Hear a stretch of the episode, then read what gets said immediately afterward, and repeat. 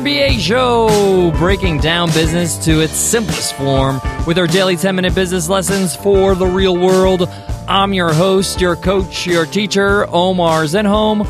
I'm also the co founder of the $100 MBA, a complete business training and community online. If you're just getting started and you're looking to create a business plan, check out our free one page business plan template over at 100mba.net slash guides. When you sign up to download one of our free guides, you get all five of them straight to your inbox. In today's lesson, we're going to dive deep into what to do after the sale. After you've gained a customer, you've earned their trust, you've earned their business. How do you make sure the sale sticks? How do you make sure your customers are happy with the experience? And I'm talking about immediately after the sale, those first few hours, those first few days. It's critical. You want to make sure that they're very, very happy with their decision because it will reduce your returns, your refunds, and it will improve your bottom line. Let's get into it, guys. Let's get down to business.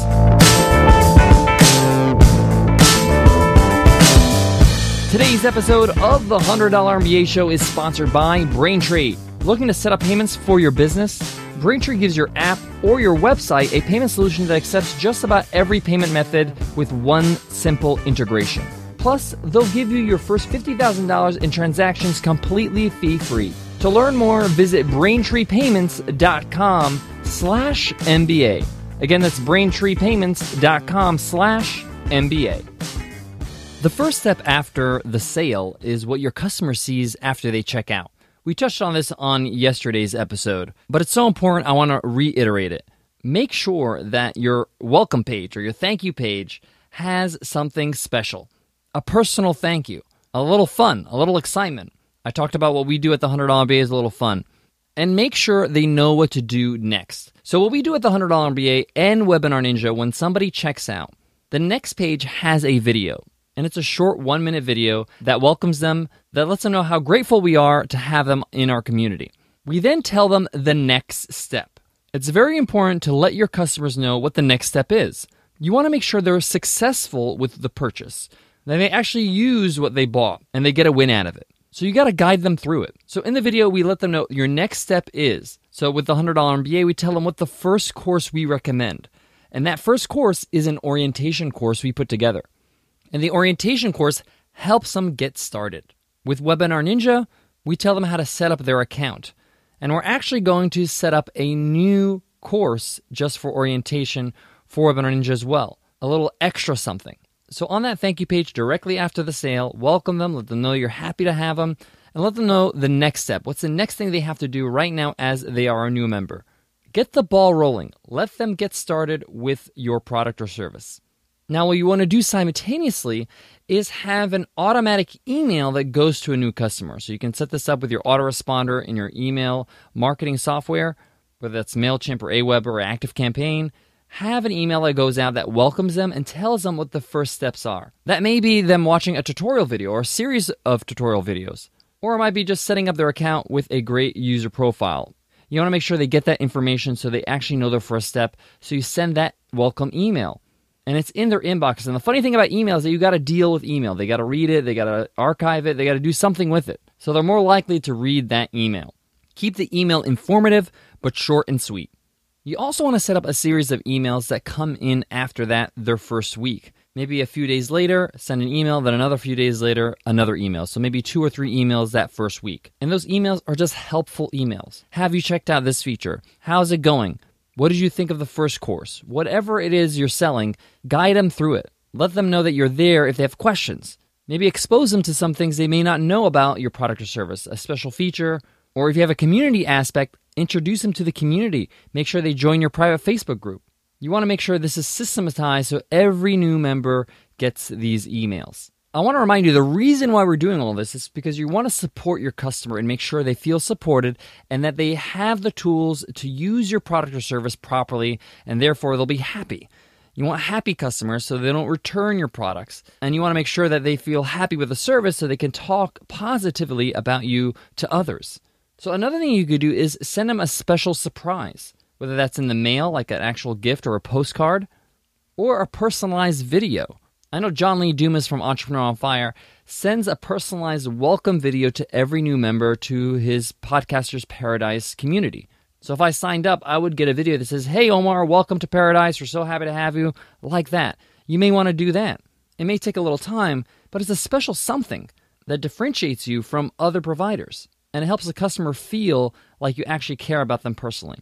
A lot of entrepreneurs drop the ball when it comes to follow up with current customers. Often post sales is more important than pre sales. You know, in a lot of ways, getting a customer is not as hard as keeping a customer. You want to keep the customer there and happy. Because remember, you're going to be launching other products and services in the future. You want to make sure that they're going to be interested in buying from you again. It's a lot easier to get somebody who's already bought into what you're all about to buy something from you than somebody who's completely new, a cold lead that has no idea what you're all about. Guys, I got more on today's topic, but before that, I got to give love to today's sponsor, Amazing.com. Amazing.com is in the business of helping ordinary people start exceptional businesses. They offer proven online classes that can help just about anyone get a business up and running, from selling products on Amazon to launching the next hot mobile app. Amazing.com instructors are successful business owners themselves. Together with an active online community of former students, they'll guide you step by step and answer questions based on their own real world experience. You don't need a brilliant new invention, a business school degree, or a huge amount of seed money. Bow ties, gourmet spatulas, vinyl record cleaning cloths, sunglasses, vintage inspired cufflinks. Amazing.com has helped people start businesses based on these products and many more. In fact, Amazing.com has already helped more than 20,000 people start their own businesses. Are you ready to do something amazing?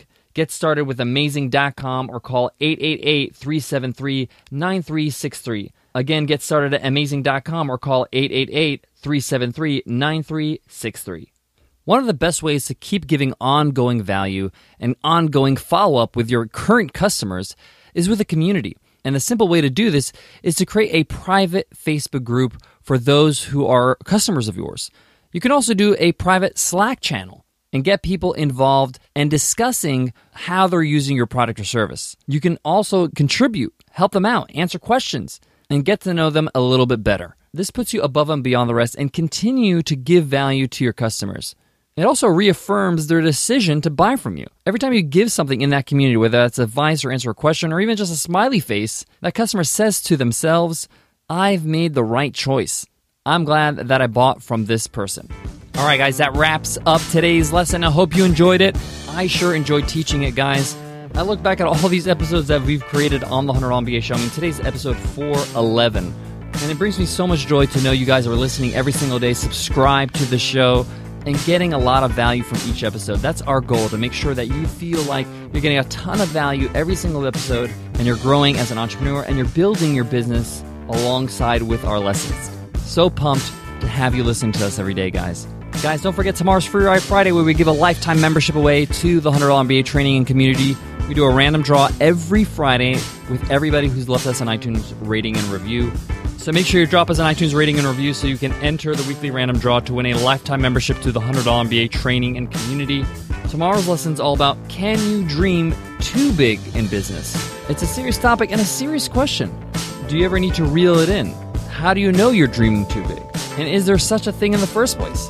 We get into it in tomorrow's lesson. But until then, guys, I want to leave you with this. Regardless if you're selling a product, a service, a software, t shirts, glasses, you're in the service industry. I know you might be saying, no, I, I, I sell food or I sell vitamins. No, you're still in the service industry because it's not only the product that people are buying, people buy the way they're going to be treated by you. So keep that in mind. Whatever your business is, you're in the service industry. You gotta make sure you're serving your customers the way they wanna be served and beyond that. You wanna surprise them with how well they're being served. Like they say in business, you should underpromise and overdeliver. Let's just cut out that first part and just say overdeliver. All right, guys, I'll check you in tomorrow's episode. I'll see you then. Take care.